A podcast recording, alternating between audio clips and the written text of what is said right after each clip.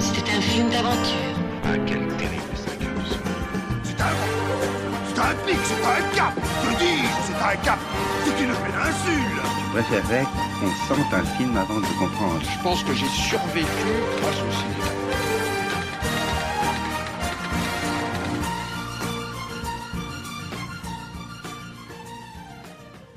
Bonsoir à tous et bienvenue pour cette nouvelle soirée cinéphile.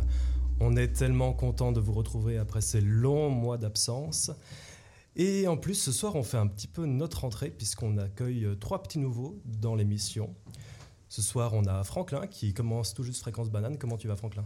Eh bien, très très bien, très content de- d'être là en tout cas. On est content de t'avoir avec nous. On a aussi Sarah, salut. Salut.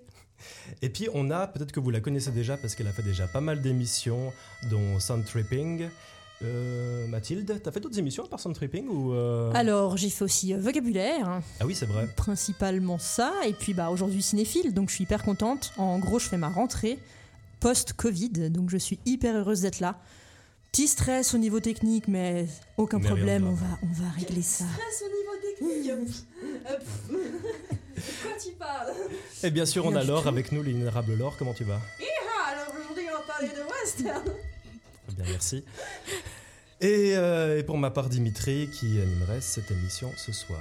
Alors, au programme, on va commencer par notre traditionnel Actu Ciné. Et puis nous enchaînerons sur le thème du western avec pour film Il était une fois dans l'Ouest et Django Unchained avant de finir par une petite conclusion. Alors, pour cet Actu Ciné, on n'est pas nombreux à avoir vu beaucoup de films, mais heureusement Sarah est là pour rattraper le coup puisqu'elle a vu il n'y a pas longtemps Tenet de Christopher Nolan. Et oui, j'ai vu Tenet, qui est un film d'action sorti fin août 2020, écrit et réalisé par Christopher Nolan. Ça raconte l'histoire d'un agent spécial qui a pour mission d'empêcher une future guerre mondiale en ayant comme arme le temps. Voilà, rien que ça. Mais personnellement, j'ai aimé le film, même si c'est de loin pas mon préféré de Nolan. Parce que d'abord, pour aimer ce film, il faut absolument aimer les scénarios à la Christopher Nolan, c'est-à-dire tu prends ton médicament parce que t'as un putain de mal de crâne à la sortie de- du film, parce que le film est vraiment très complexe. Mais voilà, certaines personnes adorent euh, décortiquer des films, ça se comprend. Il y a quand même quelques défauts, comme euh, l'utilisation abusive euh, du fait de secouer la caméra dans tous les sens dans certaines scènes d'action. Du coup, je ne conseille pas forcément de le voir en IMAX. On appelle ça du cinéma vérité. Et euh, comme autre défaut qui est vraiment minime, je dirais les scènes où on expliquait le film dans le film, pour vous expliquer à quel point le film est compliqué. Du coup, ça me faisait un peu sortir du film, ce que je trouve dommage. Mais euh, malgré ça, j'ai quand même bien aimé Tenet. Le film reste beau, c'est bien réalisé, la bande son colle bien, les scènes d'action sont prenantes. Et en tant que personne qui aime particulièrement les films de Nolan, j'ai quand même passé un bon moment. Surtout parce que j'étais très attentive, du coup j'ai quand même compris les aspects les plus importants du film et c'est pour ça je pense que j'ai pas ressenti cette frustration de ne pas comprendre que certains ont pu avoir. Du coup, je conseille Tenet à ceux qui adorent les films d'action, la filmographie de Nolan et se casser la tête avec des scénarios compliqués. C'est pour ça que je donne la note de 4,75 bananes sur 6. 4,75 bananes? Ouais, C'est précis ça, c'est précis. On n'est pas là pour. euh, Mais si, bien sûr, à Fréquence Banane, on aime euh, bien sûr les détails, euh, hein, pas de problème. 4,75 bananes, je trouve ça bien. C'est un bon chiffre. Parce que le film, est- il est bien, mais il n'est pas forcément abordable pour tout le monde. Voilà, ça mérite pas un 5, quoi. Ouais. Il aurait, il aurait dû mieux réviser. Très bien, merci beaucoup Sarah. On se fait une petite pause musicale et on vous revient tout de suite avec Il était une fois dans l'Ouest. Si, bien sûr, Propfrex veut bien démarrer.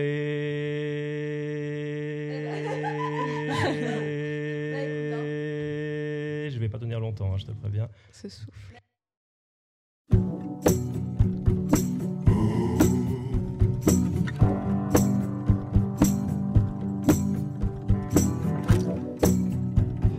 Et on est reparti pour cette soirée western et on va commencer tout de suite avec Il était une fois dans l'Ouest, un film de Sergio Leone dont tu vas que tu vas nous présenter, pardon, euh, ma chère Mathilde. Alors oui, il était une fois dans l'Ouest, ce chef-d'œuvre du euh, cinéma spaghetti. Euh, qui date de 1968. Donc c'est de Sergio Leone. Et comme je vous l'ai dit tout à l'heure, donc Western Spaghetti. Euh, il est à noter, c'est assez intéressant au niveau du scénario, qui s'est entouré des plus grands cinéastes, des plus réputés. euh, d'origine italienne, donc par exemple Dario Argento, donc, et aussi Bernardo Bertolucci, par exemple, parmi eux. La musique, super emblématique, je pense que tout le monde la connaît, elle est de Ennio Morricone. Et bon, pays d'origine du film, Italie-USA. On verra ça un peu particulièrement plus tard. D'une durée, euh, comment dire, assez conséquente de 165 minutes, donc presque 3 heures. Euh, elle a une intrigue, euh, voilà, tout à fait classique, on va dire, dans les, dans les westerns. hein. donc c'est entre des histoires de, de vengeance, d'amour impossible, enfin, il y a un peu de tout. Donc en fait, l'intrigue c'est- se passe en deux conflits qui se déroulent à Flagstone, qui est une ville fictive de l'Ouest américain.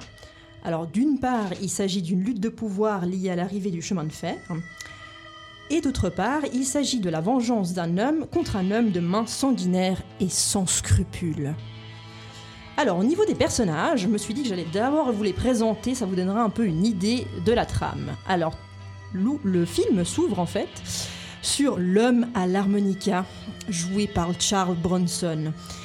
Donc, euh, en fait, la première scène, c'est tout simplement une scène de règlement de, de compte, on peut dire, entre lui et plusieurs autres cow-boys. Il y a ensuite Peter McBain, joué par Frank Wolf, qui est propriétaire de Sweetwater, qui est un terrain aride près de Flagstone, où il a fait construire une ferme. Il est veuf et vit avec trois enfants. Il y a ensuite Jill, jouée par la magnifique, splendide, incroyable, mythique et légendaire Claudia Cardinale, qui est le seul personnage féminin. C'est une ancienne prostituée de la New Orleans et elle a épousé Peter McBain, qu'elle s'apprête à rejoindre à Sweetwater. C'est aussi mon crush de jeunesse, hein, personnellement. Non mais tellement. Est-ce que c'est ton crush de jeunesse? C'est mon crush de jeunesse, clairement. Non, mais Claudia Cardinal, Elle, elle- elle est incroyable. Est-ce que la c'est pas voix aussi ton crush de vie adulte? Euh, disons qu'elle me poursuit encore, euh, qu'elle me poursuivra encore euh, et toujours, je pense, oui. Bah ça, ça se comprend en tout cas, hein, parce qu'un charisme incroyable, une actrice qui a une présence scénique juste euh, époustouflante. Bon, en même temps, il s'agit d'un film, excusez-moi l'expression, mais très couillu, donc être le seul personnage Mathilde féminin, on a intérêt à assurer et à en imposer quand même. Hein. Puis elle jouait pas à côté de n'importe qui. hein. Ensuite, donc après avoir présenté Jill, qui nous fait tous euh, baver, il y a le Mania Morton, joué par Gabriele Ferzetti. Donc c'est le mania du chemin de fer qui doit passer par Sweetwater. Il envoie son homme de main, Frank, pour intimider McBain. Mais celui-ci a la formidable idée de, en fait, tout simplement massacrer toute la famille McBain. Voilà, hein, pourquoi pas, comme il le dit, certaines personnes sont plus effrayées une fois mortes. C'est logique. Il y a ensuite Frank, qui est le fameux homme de main, joué par Henry Fonda, euh, et qui essaye en fait, par la suite, de faire accuser Cheyenne du massacre qu'il a commis. Et donc enfin, on arrive à Cheyenne, joué par Jason Robards. Il est fraîchement évadé de prison et apprend par Harmonica, donc joué par Charles Bronson, qu'il est soupçonné du meurtre de la famille McBain. Il se rend à Sweetwater où il demande des explications à Jill. Et je pense qu'il est un petit peu sous le charme, notre cher évadé de prison. Le salaud. Bon, en même temps, on le comprend. hein. Et il a la classe. Alors, c'est vrai, euh, Cinéphile est officiellement juste devenu un fan club. Exactement. C'est juste un fan club où on dit, euh, voilà, euh, le bien qu'on veut de tous ces films et de tous ces acteurs et actrices. Alors, pour aller un petit peu plus loin dans la trame, donc ensemble, Harmonica et Cheyenne, qui sont liés par une sympathie mutuelle, à distance hein, et assez tacite, feront en sorte d'aider Jill à garder la main sur le terrain qu'elle a hérité de son défunt mari, en repoussant les intimidations de Frank. Alors pourquoi ce terrain intéresse tellement de personnes et pourquoi McBain s'est fait massacrer? Bah, Tout simplement parce que ce terrain euh, recèle en fait la seule source d'eau de la région. Donc il pressent que le chemin de fer arrivant, les compagnies auront besoin tout simplement de remplir et réapprovisionner d'eau leur locomotive à vapeur. Donc c'est pour ça que tout le monde se bat pour avoir ce terrain. Et que tout le monde fait euh, du mal à Jill, qui est une femme très forte et formidable, comme nous l'avons dit tout à l'heure. Alors, derrière, en fait, tout simplement, cette aide, de la part de Frank et de Cheyenne, qui repousse les intimidations. euh, pardon, de la part de Harmonica et de Cheyenne, qui repousse les intimidations de Frank, se trame en fait la vengeance justement d'Harmonica à l'encontre de Frank, qui des années auparavant avait tué son frère lorsqu'il était encore que un enfant. C'est d'ailleurs de là que euh, vient en fait le symbole de l'harmonica qui est présent dans tout le film. C'est simplement que Frank avait enfoncé un harmonica dans la bouche du jeune frère d'harmonica juste après l'avoir pendu. C'est sympathique, c'est gentil, c'est le Far West. Alors justement, le lieu de l'intrigue, c'est justement Sweetwater comme je vous l'ai dit avant. Donc tout se passe autour de la lutte pour ce terrain. Et puis j'ai mis, hein, mes chers amis, quelques petites notes particulières car j'ai été faire mes petites recherches sur internet. Alors, le film, il fait partie d'une trilogie Il était une fois. Donc il y a Il était une fois dans l'Ouest, dont on vient de parler. Il était une fois la Révolution en 71. Et Il était une fois en Amérique en 84. Alors le seul qui me manque, c'est Il était une fois la Révolution, je crois. Parce qu'il était une fois en Amérique. Alors c'est pas un film de cow-boy, mais il est quand même super. Alors, c'est pas vraiment des suites. hein, Il n'y a pas une trame qui les lie spécifiquement, enfin, disons, dans une suite de scénarios, mais ils sont liés pas seulement par le titre, mais aussi par le thème du passage entre deux époques, la désillusion et le thème du duo. Donc c'est ce qu'on retrouve dans cette série-là de Sergio Leone. Euh, la scène de la gare du tout début avec Harmonica, où justement, euh, moi j'ai été assez frappée en fait par la longueur de cette scène, par le silence de cette scène qui était ponctué par, des, par du bruitage, on pourrait dire, ou des sons en tout cas complètement agaçants, qui te mettent vraiment dans euh, l'ambiance Far West, où c'est en fait surtout du grand vide. Tu penses à la girouette Oh, à la girouette insupportable, toutes les deux minutes. Mais tu le fais très bien. Ouais, bah, t'as vu, je me suis entraînée pour ça aussi.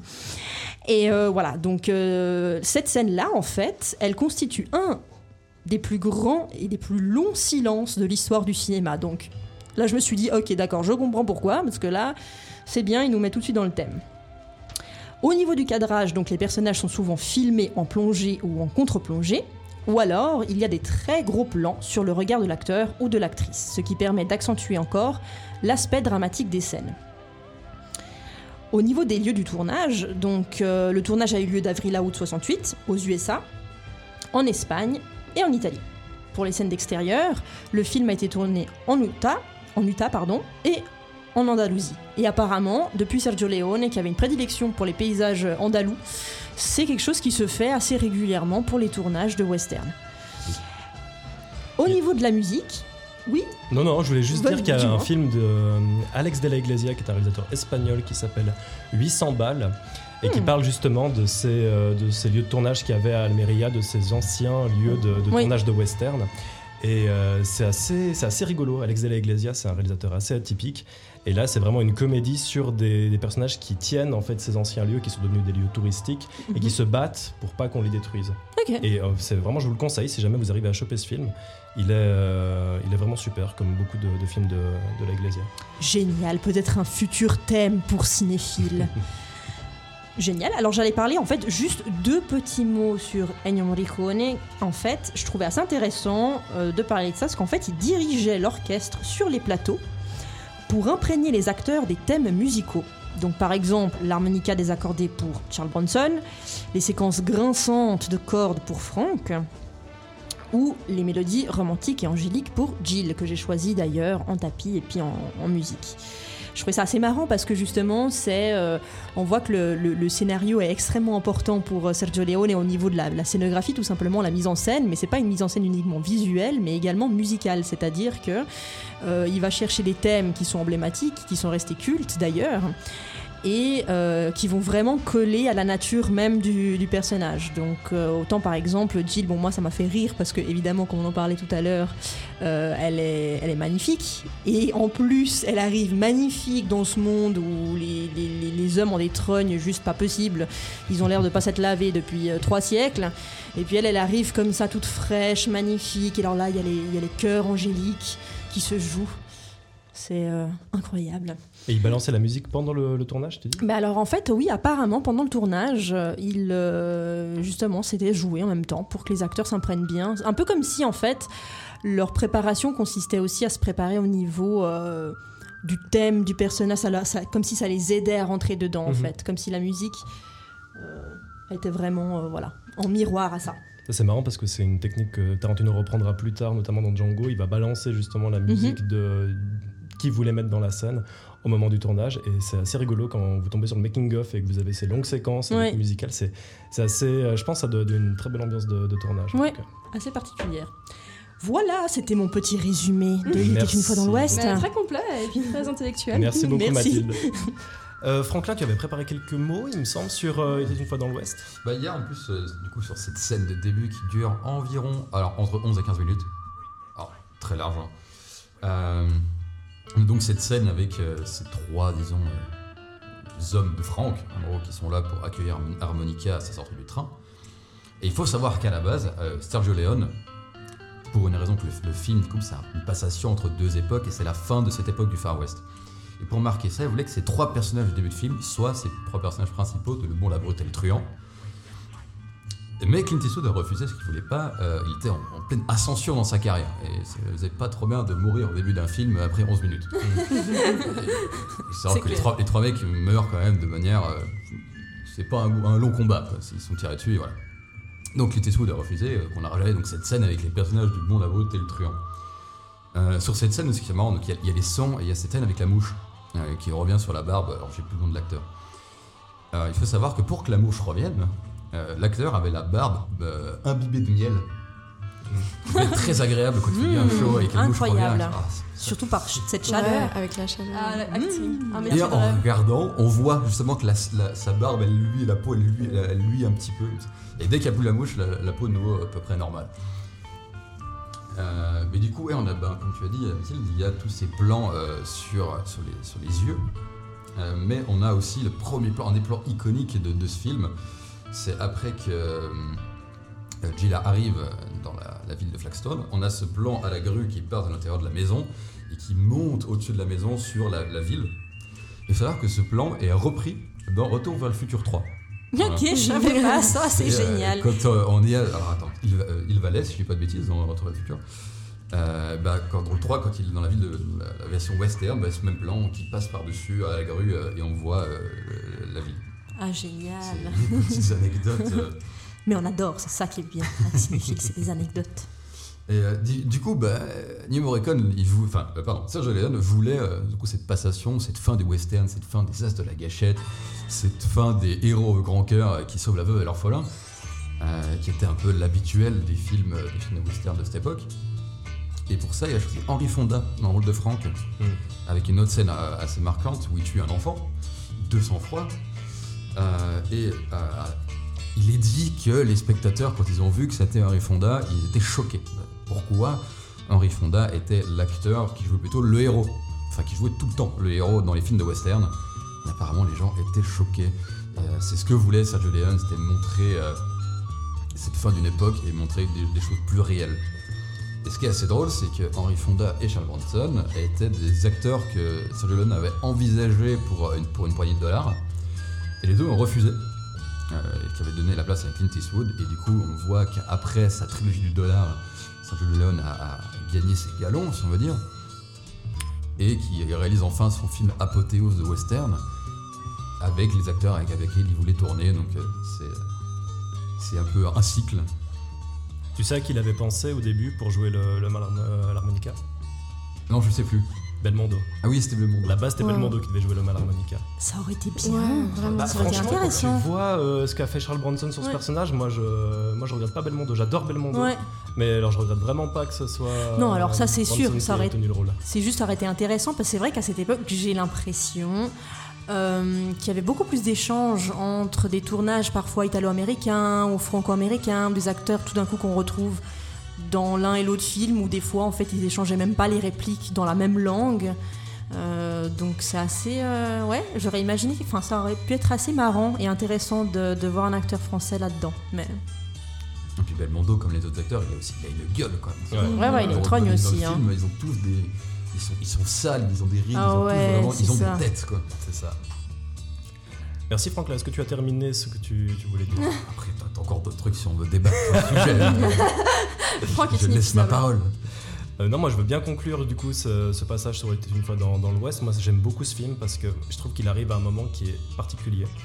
Euh, faut savoir que Sergio Leone, je pense qu'il a un petit peu lancé le western spaghetti avec euh, pour une poignée de dollars. Il a ensuite enchaîné sur euh, pour quelques dollars de plus et puis euh, le bon, la brute et le truand. Et pour moi, avec Il était une fois dans l'Ouest, justement en tuant, moi je pense que c'est pas un hasard s'il voulait reprendre les personnages de ses anciens films pour les personnages qui se font euh, tuer au, au début de, au début de l'histoire. Parce que pour moi, il annonce presque le western crépusculaire. Ce, ce film, c'est vraiment un type de western où on est avec des cow-boys désabusés, c'est-à-dire avec des gens Mhm. qui ont plus toute la liberté, qui se rendent compte qu'en fait le rêve américain, bah, c'est un peu du bullshit, et qui euh, du coup se retrouvent dans un espèce de monde totalement euh, crépusculaire où ils n'ont plus rien à faire et ils se retrouvent totalement désœuvrés. Et c'est des films qui finissent généralement pas très bien. C'est sûr. Voilà, merci beaucoup. On va vous laisser euh, ici avec une- de nouveau une petite pause musicale et on vous revient tout de suite avec Django Unchained. A tout de suite.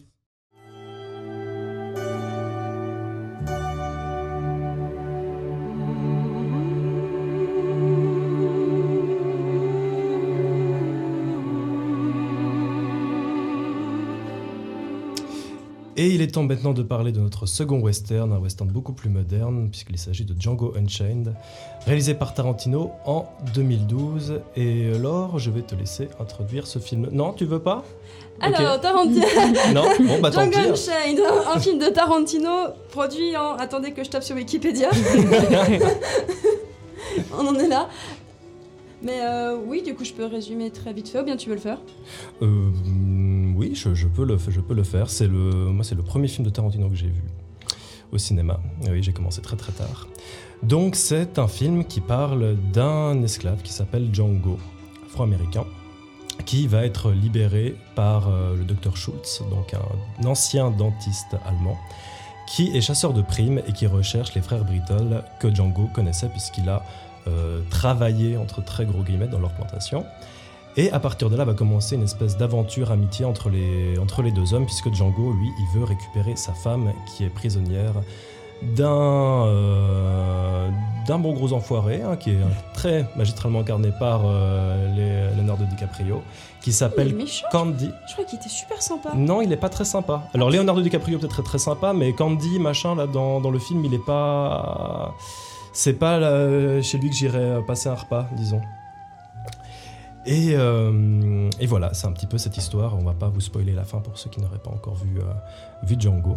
Mais voilà, c'est cette histoire d'amitié, surtout, qu'il y a entre, euh, entre les deux hommes.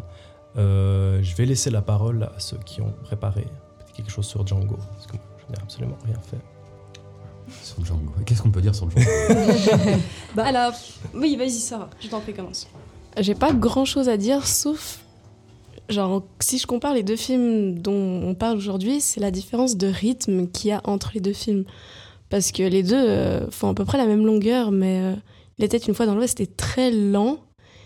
Et il y a beaucoup de scènes de silence. Mais par contre, Django, euh, j'ai l'impression que ça va à 200 à l'heure. Et du coup, je les ai vus euh, à un jour d'intervalle. et j'ai vu Django d'abord.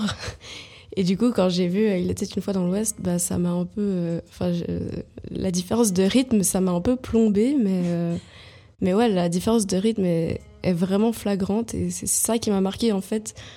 On peut faire un western autant très lent et autant euh, très rapide avec beaucoup d'action. Mais ce que je trouve aussi drôle, c'est que les deux font exactement le même temps. Oui. Et puis moi, c'était. Enfin, j'avais regardé. Quand j'ai regardé Il était une fois dans l'Ouest, j'ai fait ça, j'ai commencé le film. Puis à peu près euh, environ. euh, après peut-être une heure de visionnage, je regarde euh, sur la timeline où j'en suis et je vois que j'ai avancé que de 12 minutes. Alors que euh, Django Unchained, c'est un peu l'inverse. Il y a 10 000 informations par seconde. Du coup, c'est vrai que tu vois pas trop que ça va dire 3 heures. Mais c'est vrai que c'est quand même long. Bah, c'est surtout un film qui a été beaucoup, euh, non seulement inspiré du western, mais surtout inspiré de la- des films de Black Exploitation. Et quand tu regardes vraiment ces anciens films, justement, faits par les, les Afro-Américains au- bah, aux États-Unis, tu, euh, tu remarques qu'ils ont un sens vraiment du montage qui est très, très, très, très, très rythmique, très musical. Donc je pense que le, sens musical vient un petit peu de là chez, Tarantino. Et, euh, je pense que c'est voilà, c'est euh, en même temps, je pense que ce qui est cool en même temps, bah, c'est le, cas avec beaucoup de films de Tarantino, c'est que Django, et Django n'échappe pas à la règle, c'est qu'il y a vraiment une centaine de films mélangés dans un seul et même film. Et Django en fait partie, et il, je pense qu'il mélange un petit peu, un peu de western classique, un petit peu de western spaghetti, un petit peu de, et un petit peu de films de, de. D'ailleurs, western spaghetti, pour ceux qui ne le sauraient pas, c'est une appellation des Américains. Au moment où Sergio Leone et Sergio Corbucci et tous les grands réalisateurs de western italiens ont commencé à, faire leur film, parce qu'ils aimaient pas beaucoup que des petits Italiens, des petits Européens reprennent leur, euh, leur enfin leur genre de prédilection, qui était leur genre phare à l'époque, et qu'ils les, euh, les modifient, qu'ils les travaillent un petit peu à leur sauce. Alors que ce sont même maintenant les westerns dans les plus connus, euh, donc qui ont fait le plus de succès. Mais d'ailleurs, dans Il était une fois dans l'Ouest, apparemment aux États-Unis, il n'a pas fait beaucoup de succès, comme tu disais tout à l'heure, euh, par rapport à, au fait que Henry Fonda euh, est un tueur d'enfants dans le film. Donc ça, c'est intéressant Ouais, de voir les réactions. C'est que. Ouais. Ils sont glauques différemment, les deux. C'est ça, c'est ça, parce qu'en fait, il y a beaucoup plus d'effets visuels dans Django. Je dirais que dans. Puis le rythme est différent, il est, il est soutenu. Bien sûr, il y a des pics d'action, mais il est soutenu à peu près tout le long du film. Alors que dans Il était une fois dans l'Ouest, c'est c'est travaillé différemment, quoi. Il y a beaucoup, comme tu disais, les silences et tout ça. Et peut-être qu'à l'époque, on était un peu moins explicite, tout était un peu plus codé, notamment pour les scènes, peut-être, euh, je, je pense à des scènes des fois d'agression sexuelle à l'époque, euh, dans les années 50-60. Elles étaient codifiées, c'était pas extrêmement explicite, ou les scènes peut-être de meurtre ou comme ça. Que euh, là, dans Django, c'est vrai que euh, bon, les films de Tarantino en général, il faut avoir les tripes un petit peu plus euh, accrochées, quoi. hein. Bah après, euh, le Django est extrêmement glauque. Enfin, il y a des scènes où t'es un peu là. Mm, Oui. Mais c'est ça que je trouve bien aussi dans les, euh, les vieux western spaghetti, justement, euh, contrairement aux western classiques, c'est qu'ils ont cette espèce de, de côté beaucoup plus violent, et par conséquent, je pense, beaucoup plus proche de la réalité historique des, des États-Unis. Mhm. Et je pense que c'est ça qui n'a pas dû plaire vraiment aux Américains, qu'on parle de leur passé, qu'on parle de leur histoire comme un truc qui n'était pas du tout glorieux, en fait. Ouais, c'est ça. Et dans la représentation cinématographique, c'est euh, là que ça joue. Quand vous voyez Clint Clint Eastwood se traîner dans le sabre en crachant un bon gros molar des familles, bah, on est quand même vachement loin de John Wayne, aka le dandy du Texas, toujours tout propre et bien habillé. Exactement, Ah, j'avais tout de suite cette image justement avec les, les habits de cow-boy, avec les franges, et puis euh, enfin, on aurait plutôt dit euh, un, truc sorti tout droit du, de Village Voilà. plutôt que, que quelque chose un peu sale et un peu, euh, un peu du Far West quoi. Disons que John Wayne, tu vois, Mm. enfin, tu sens qu'il sort du studio, alors que Clint Eastwood, t'as vraiment l'impression qu'il sort du désert. C'est ça. C'est ça, ça, exact. C'est vrai, et puis c'est comme si en fait le, le glauque, peut-être à l'époque, il était plus suggéré que réellement montré. Il une sorte de dignité, peut-être, par exemple avec euh, Claudia Cardinale qui dit clairement avoir été euh, souvent abusée par des hommes dans sa vie. Et elle dit, mais alors quoi, je m'en fous. Enfin, de toute façon, c'est comme ça. Et puis euh, voilà, mais c'est jamais vraiment euh, explicite, alors que chez Tarantino, c'est très explicite. Le glauque, Je ça. pense que explicite le terme. Ouais, ça montre vraiment visuellement ce qu'on n'a pas envie de voir. Que peut-être dans les films un tout petit peu plus anciens, c'est voilà, c'est suggéré. Puis ça laisse au spectateur euh, le soin de s'imaginer ce qu'il veut au final euh, avec les scènes. Tout à fait. Et encore, Sergio Leone abordait des thématiques euh, qui n'étaient pas trop utilisées à l'époque, euh, genre dans le Bon, la brutale truand, euh, la guerre de sécession, etc., ou euh, Mhm. l'attaque du pont. euh. Ça, c'était c'était tendancieux à l'époque. Ah, J'avais jamais. Dans Django, euh, ça, ça balance le mot en haine, euh, je ne sais combien de fois. euh, Ouais, ouais. Spike Lee, il Ah, a ça, boycotté le regardé, film. j'ai regardé quelque chose comme 120 fois dans Django, quelque chose Ah, comme ça. Mhm. Plus d'une centaine de fois. Incroyable. Et c'est vrai que Spike Lee a réagi par rapport à ça parce qu'il y avait toute la question de la légitimité de se demander si pour un, un réalisateur qui. Enfin voilà, il y a tout cette, euh, ce côté, tu peux pas dire ce mot si t'es euh, Mm. si t'es un blanc aux États-Unis, ça se fait pas. Et du coup, le fait qu'il l'utilise lui dans ses films sans, euh, bah, voilà, sans se poser trop de questions, sans scrupules. C'est une vraie la question. provoque, tu sais. Je sais pas, justement. J'ai Si pas l'impression que c'est de la provoque, quoi. J'ai plus Ouais. l'impression que c'est des références. Enfin, comme il, comme il a grandi, il a été nourri à la Blaxploitation. Je pense que c'est juste, euh, il reprend les, les tics de langage qu'avaient les, les personnages dans ce, dans ce genre de film. Mais Tarantino, il le dit pas dans ce film. Enfin, il fait un petit caméo, mais il dit pas ce mot dans ce film. Mais je crois que dans d'autres films, Tarantino dit ce mot. Dans Alors- Pulp Fiction, ouais, ouais. en tout cas. Alors que le contexte serait plus approprié euh, dans ce film. Du coup, je sais pas s'il a appris la leçon ou pas. Ou, euh. Mais il y, a eu des, il y a eu des vraies polémiques autour de ça ou euh, c'était. Ok, quand même? Bah, il y avait Spike Lee, ouais, justement, qui a, qui a dénoncé ça. Et puis euh, après, je sais pas s'il y a encore eu beaucoup de, de polémiques. J'aime bien quand c'est tellement tabou, on est là. Ce mot, ça. voilà. Non, mais c'est une vraie question à part ça. Est-ce que tu peux vraiment utiliser ce, ce mot en tant que, en tant que, que réal euh, blanc américain dans, dans tes films ou si vraiment tu dois te, te- te considérer que c'est pas un mot qui t'est accessible, que c'est quelque chose qui n'a, que tu ne dois pas utiliser par respect pour les, les communautés afro-américaines quoi?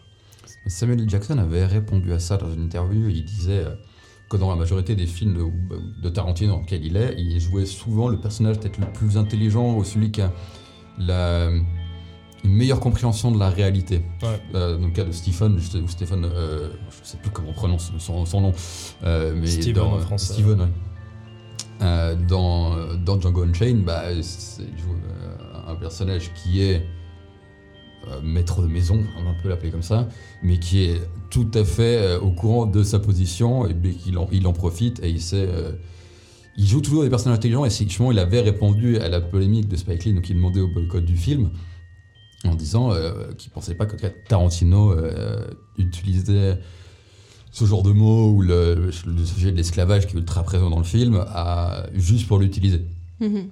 et qu'il y avait quand même une réflexion derrière euh, plutôt que juste de vouloir choquer. Tout à fait. Ouais, je pense que ça. Je pense, enfin, de toute façon, les réponses par rapport à ça doivent toujours être très nuancées. Puis, comme tu le dis, tout dépend de l'intention qu'il y a derrière, au final. Si c'est clairement justifié dans un contexte. Ah, surtout que c'est des thématiques qui sont toujours compliquées. Est-ce que du coup Mhm. ne pas le montrer, est-ce que c'est pas aussi manquer de respect Mm. à ce qui s'est vraiment passé ou Exactement, le montrer c'est mais ça. alors que t'es pas t'as peut-être pas de légitimité pour le Mhm. faire est-ce que c'est mauvais aussi? C'est toujours compliqué ce genre de, de débat Totalement. Mais surtout que enfin, les personnes nages qui utilisent le N-word, ils sont jamais forcément très. euh, Ils sont jamais représentés positivement, c'est toujours des, des enculés. Enfin, genre, Oui, voilà, c'est sûr que non si. plus. Ah Les enfoirés ouais, c'est ça.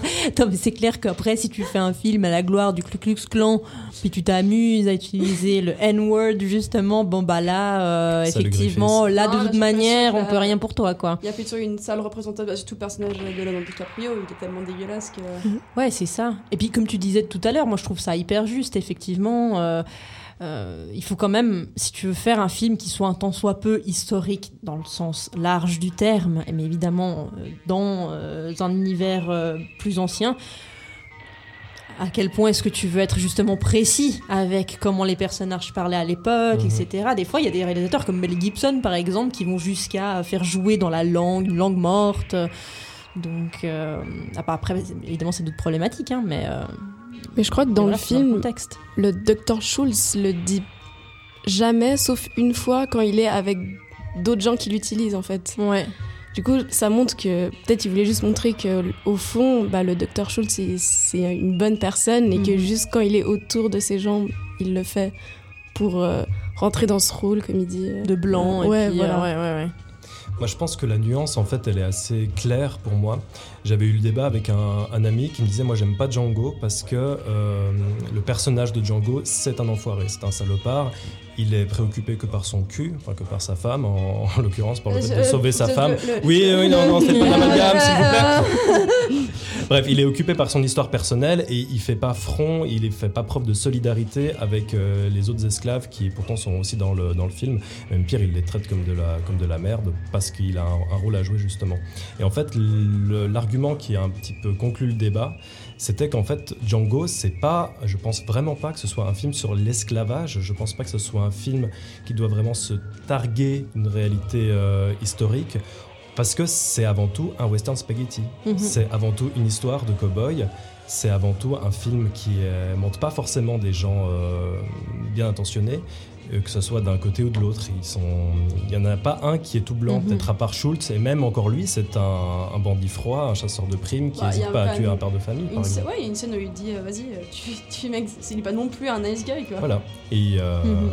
et voilà, il y a cette réplique magnifique justement euh, où euh, euh, ils sont en train, les, les chiens sont en train de, de bouffer un, un des esclaves. Schultz détourne le regard pour pas voir ça, et puis quand il dit regarde Django lui dit ça, ça va, ça te gêne pas. Et puis il fait moi j'ai plus l'habitude des Américains que, que lui. Mm. Je trouve que Cette réplique est pas mal. Ouais.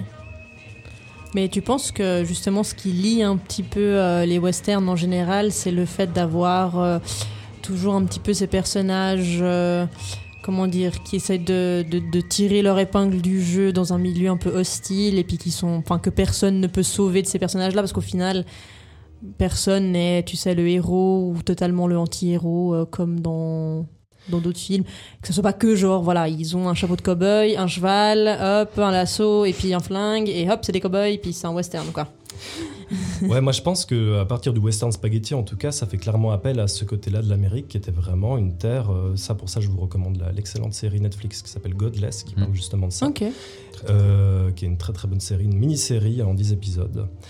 Et euh, qui est réalisée par le réalisateur de Logan, si je ne m'abuse, mais je sais Ok. plus comment il s'appelle, mais qui est une super série, et qui parle justement, Godless, donc sans Dieu, et qui parle de cette terre américaine qui est euh, sans foi ni loi, Ouais. avec des, des hommes euh, armés de, de flingues, de fusils euh, et de toute autre arme diverse, qui peuvent en fait li- littéralement s'amuser et, euh, et C'est faire ça, il y a- preuve de violence. euh, Il y a, y a un côté de, de liberté sans que ça soit forcément euh, celle, la, la bonne liberté, si j'ose dire, celle celle qu'on veut tous un peu rechercher, mais simplement la liberté de faire comme on veut et puis de d'être libre aussi de subir la liberté des autres. Mm. A ce côté, ouais, je pense que le côté justement liberté, ça c'est important d'en mettre dans le, dans le terme western. Je pense, ouais. Ouais. Mais la liberté, des fois, au sens le plus, le plus sale. et Le plus sale, mais c'est justement la plupart du temps c'est sale, voilà, c'est qu'ils sont sales à l'extérieur comme à l'intérieur. Puis ouais, ces personnages un peu dégueulasses, quoi. Il n'y a, pas vraiment un western spaghetti. Je me dis, je me dis d'un coup, bah, à part pour Claudia Cardinale, obviamente, enfin, on fait, on fait une exception. Il n'y a, a pas un personnage, je me dis, waouh, il est cool, lui. Enfin, il est. Enfin, cool, oui, mais tu te dirais pas, genre, quel bel homme ou quelle belle femme, tu vois, tu dis plutôt, mais qu'est-ce que c'est que cette horreur venue du fin fond du désert? C'est un petit peu ça. Est-ce que quelqu'un d'autre a quelque chose à dire sur Django? Alors, je vais très très vite conclure euh, en vous parlant d'un autre film qui n'a rien à voir avec le western, qui s'appelle Les Affranchis de Martin Scorsese. Est-ce qu'il y en a qui l'ont vu autour de cette table? Oui. Oui. Il me semble que oui, attends, tu nous rappelles juste? Alors, c'est une histoire d'un d'un petit, euh, d'un petit personnage, je sais plus du tout son nom, qui s'appelle Jonah Ray- Hill, je crois. Jonah Hill Possible Je sais. Je sais plus le nom du personnage. Je sais qu'il est joué par Ray Liotta et il va justement se fricoter avec euh, une, une bande de mafieux et euh, pardon? Henry Hill. Ah. Henry Hill, parce que Jonah Hill c'est un acteur. Ouais, ouais, Oui, je- tout à fait. Bref, est-ce que vous vous souvenez de la fin du film? Oui. Les trois coups de. Ouais. Les trois coups, exactement, les trois coups de, de tir que. Enfin, en fait, à la fin, on a ce personnage justement de, de Ray Liotta qui s'est rangé et euh, il y a ce plan euh, de Joe Pesci, donc un, un des acteurs du film, filmé face caméra en plan rapproché poitrine, en train de tirer plusieurs coups devant lui avec son revolver. Et à ce moment-là, le, montage nous laisse penser que la cible est ce qu'est devenu le personnage de Liotta, c'est-à-dire un monsieur tout le monde, sage et raisonnable. Et ce qu'il dénonce, en fait, ce serait cette sécurité tranquille qui a été gagnée au détriment de ses engagements criminels et du respect que les mafieux lui vouaient depuis toujours. Mais ce qui m'intéresse surtout ici, c'est le clin d'œil qui a été caché dans cette scène, parce que ce plan de Joe Pesci, il renvoie au fait au vol du Grand Rapide, qui est un film de 12 minutes réalisé en 1903, qui est considéré comme le tout premier western du cinéma. Et à la fin, on voit un cowboy tirer en direction de la caméra. La légende dit d'ailleurs que plusieurs spectateurs auraient pris peur lors des premières projections, pensant qu'ils allaient être abattus par les coups de feu. Mais ça, c'est peut-être du fake news, comme celle qui prétend que le public de l'arrivée du gars, que l'arrivée en gare de la Ciotat, des frères Lumière, se serait échappé en panique de la salle, pensant qu'ils allaient être écrasés par le train. Bref, ce que je voulais dire, c'est que en fait, je pense qu'avec cette, euh, cette scène, Scorsese, il essaye de nous dire que le film de gangster, c'est que l'héritier du western. Et c'est un genre où on nous raconte surtout depuis le western spaghetti, donc des histoires brutales dans une Amérique encore sauvage où la brutalité des hommes semble pouvoir s'exprimer sans embarras. Et le constat qu'on peut dire de tout ça, c'est que malgré les décennies qui séparent les époques euh, des bandits du Far West et celles des mafieux de New York, eh ben, force est de constater que cette violence très libérée, eh ben, elle s'est pas vraiment calmée. Elle s'est juste fait peut-être un peu plus cachetière. Voilà, on conclut là-dessus? Bah oui, bah merci et, beaucoup. eh ben, merci à vous tous, merci à tous. Bravo à ceux qui, qui commencent ce soir avec nous. Merci. Alors jamais je tiens à dire que A- Aïssata, oui Aïssata, oui je sais que tu nous écoutes, vient de m'envoyer un WhatsApp qui, dit, qui disait juste Nega. Et ensuite elle a dit Moi je peux, je suis black. Merci Aïssata. Merci Aïssata, on t'embrasse, on te fait des bisous. Et on termine, est-ce que... Est-ce qu'on a Roy Orbison dans le, dans le propre Rex ou pas? Euh, non. Non, attends, je voulais finir non, avec on a euh, A Few de la mort. Est-ce que vous voulez l'écouter? Est-ce que qu'on se quitte là-dessus? Eh ben on va se quitter là-dessus. Parce que peut-être que ça marche. Eh ben peut-être que ça marche. En tout cas, on vous dit à très bientôt. À très bientôt. À Euh, on se retrouve le 31 octobre pour un épisode spécial Halloween. Oui. Je pense qu'on se réjouit tous. On se Moi, tous. totalement. Big gros bec.